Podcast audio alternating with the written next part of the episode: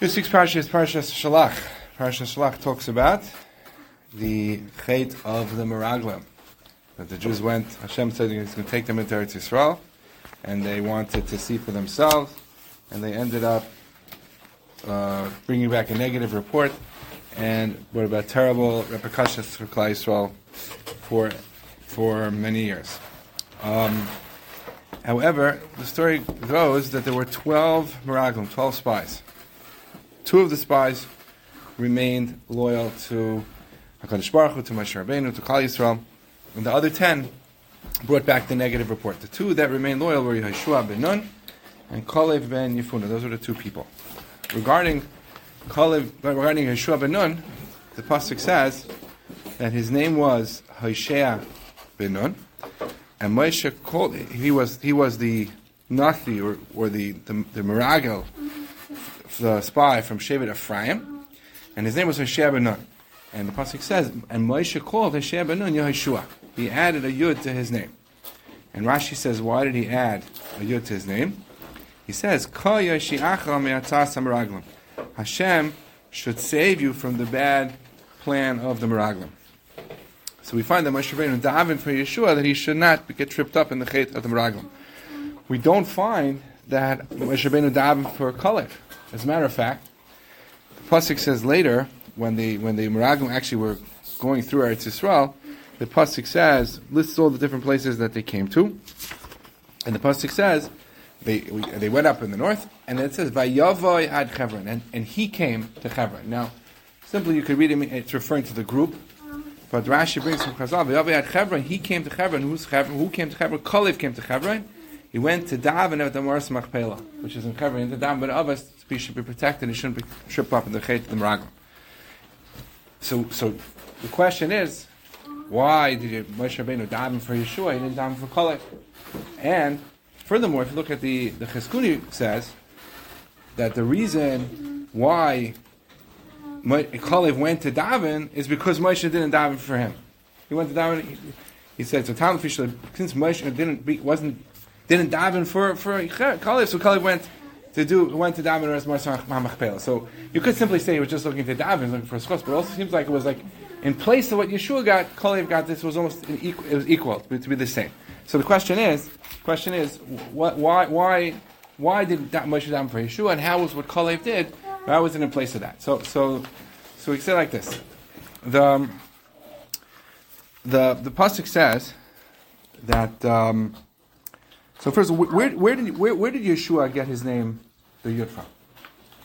It says so. Just to get, list out the facts, the pasuk says in Parashas Lech Lecha, pasuk says that Hashem changed Avraham's Avram's name.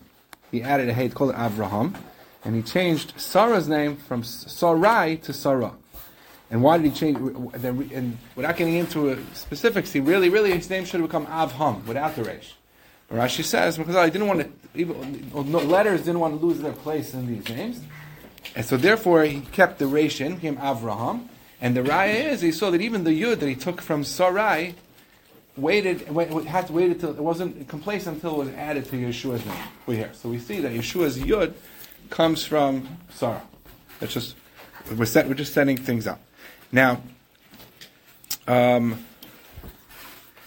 so Additionally, where else do we find this Yud Hey? We find an end related to Yeshua.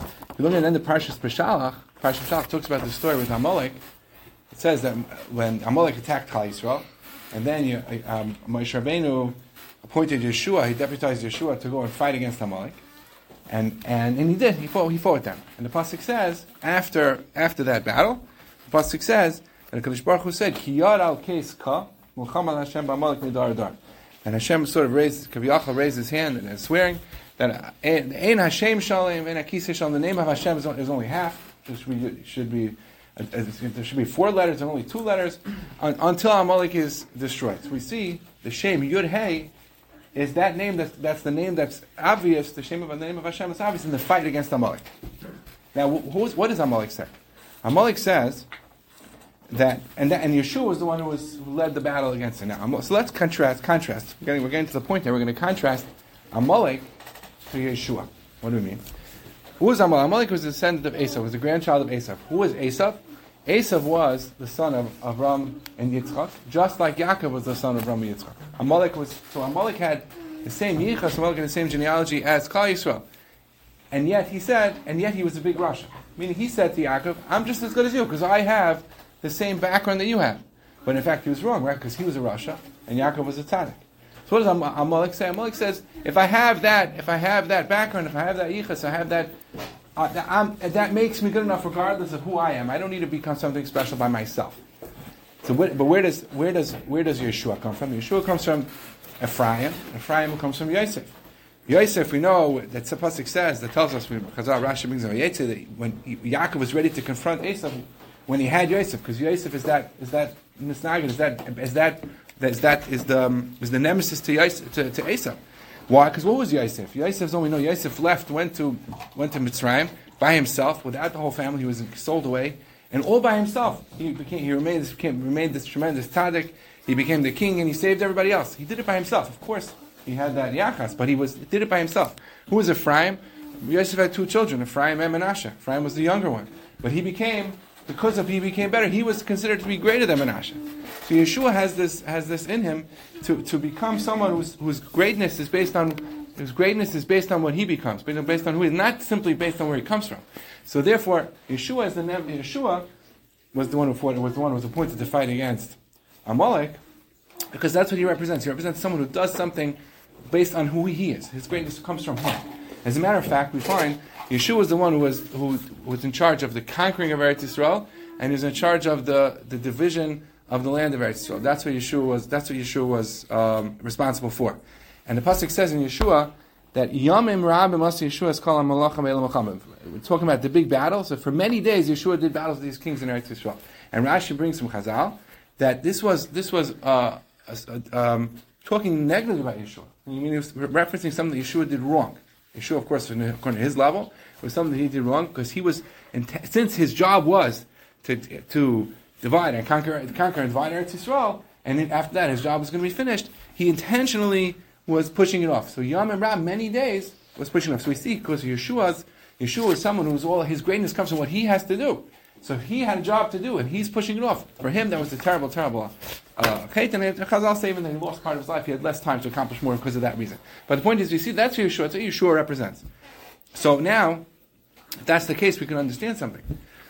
Eretz Yisrael Eretz Yisrael is the land. That, why, did, why did the Jews get Eretz Yisrael? They got Eretz Yisrael because the Kodesh Baruch Hu promised it to the Avos. It was it was the Avos' land that we're getting because we're descendants of Avos. That's what we're getting Eretz Yisrael. Yeshua was a person whose greatness, of course, he was connected to the Avos, but his greatness comes from a lineage of what people that make themselves, without not simply just because of where they come from, make themselves great. So Yeshua was going to Eretz Yisrael, so he was subject to a great risk. And maybe he was gonna, maybe he was gonna fall, fall maybe he was gonna be nichshal on this chait because Eretz Yisrael is something that comes from because we get it because of our Abbas. So Moshe Rabbeinu, asked the question, why did Moshe Rabbeinu daven for Yeshua? He davened for Yeshua because he was nervous about Yeshua, because Yeshua is someone whose greatness is, is, demonstrated mostly by what he accomplishes for himself. So, so, so Yeshua was da- so Moshe was davening for him. And we said, well, how did he daven for him? He said, Kal Yeshiach? Because the, the Yud and the Hey, that reminds us, the Yud and the Hey reminds us just like he fought against Amalek. Amalek, I'm sorry, where does the Yud, Yud, the Yud come from? The Yud comes from Sarah. Remember, remember, remember, remember, Yeshua. Your name, Yud, is coming from Sarah. Your greatness comes from the Avos, from the Imais. That's where it comes from. So don't forget, don't forget where you come from, and don't be nichshal on this cake. But on the flip side, he also is thanking Kol Yeshiacha. Don't think it's only about Avos, because remember that because that's that's what I'm, that's what was wrong with Amalek, and you're the one who fought against Amalek and represent because it's not just enough to, just to rely on where you come from. It has to be you make yourself great. So you, Yeshua, I'm nervous for you because that's that's where you that's where you excel in making yourself great. So I got to remind you that you come from the Abbas, but I don't want you to forget that your true greatness comes from what you make yourself. So therefore, he said, Kaya Shiacha. It's all represented, all marumas in these words. Kah should save you from that tasim So we asked the question, and then so then we asked, how come he didn't daven for Kalev? He didn't daven for Kalev because Kalev didn't have this special risk factor that Yeshua had, that he came from Yosef and Ephraim, and he, and he had this issue. But even so, Kalev saw, what did Kalev? Kalev saw that Moshe Rabbeinu davened for him. Why did he daven for him? Daven for him for this whole thing. Remember that it's the chesed avos that make you who you are, and, and, and, then you then you build yourself up. So what did Kalev do to daven for himself that he shouldn't be nishal and tasim? He went on his own volition again, like doing something for himself, he went to daven by the Kivri Avis, he went to daven by the Maras Machpelah, to, to get that schus, to, to, to, to, daven and to be connected to the Avis. So that could be an answer. We asked why we explained why Moshe Rabbeinu daven for Yeshua, and, and he, didn't, he didn't need to daven for Kalev, but why Kalev responded, like Chizkuni says, because Moshe saw that Moshe daven for Yeshua, and daven, so he went to daven by the Maras Machpelah. It's not simply he was just looking for a schus, it's because that's a direct connection. The exact same thing Moshe was trying to accomplish for Yeshua, Kalev was accomplishing by davening in the Maras Machpelah. So that's a tremendous chizuk. That's a tremendous chizuk for all for everyone to remember that we all have. Well, first of all, we're all connected to the Avos. Our greatness comes. We have we started. We have a great starting point. That we're connected to the Avos. But at the same time, we all have to recognize that our greatest accomplishments come from what we can do, just like Yeshua. And we and we and we our greatest accomplishments come from we ourselves do.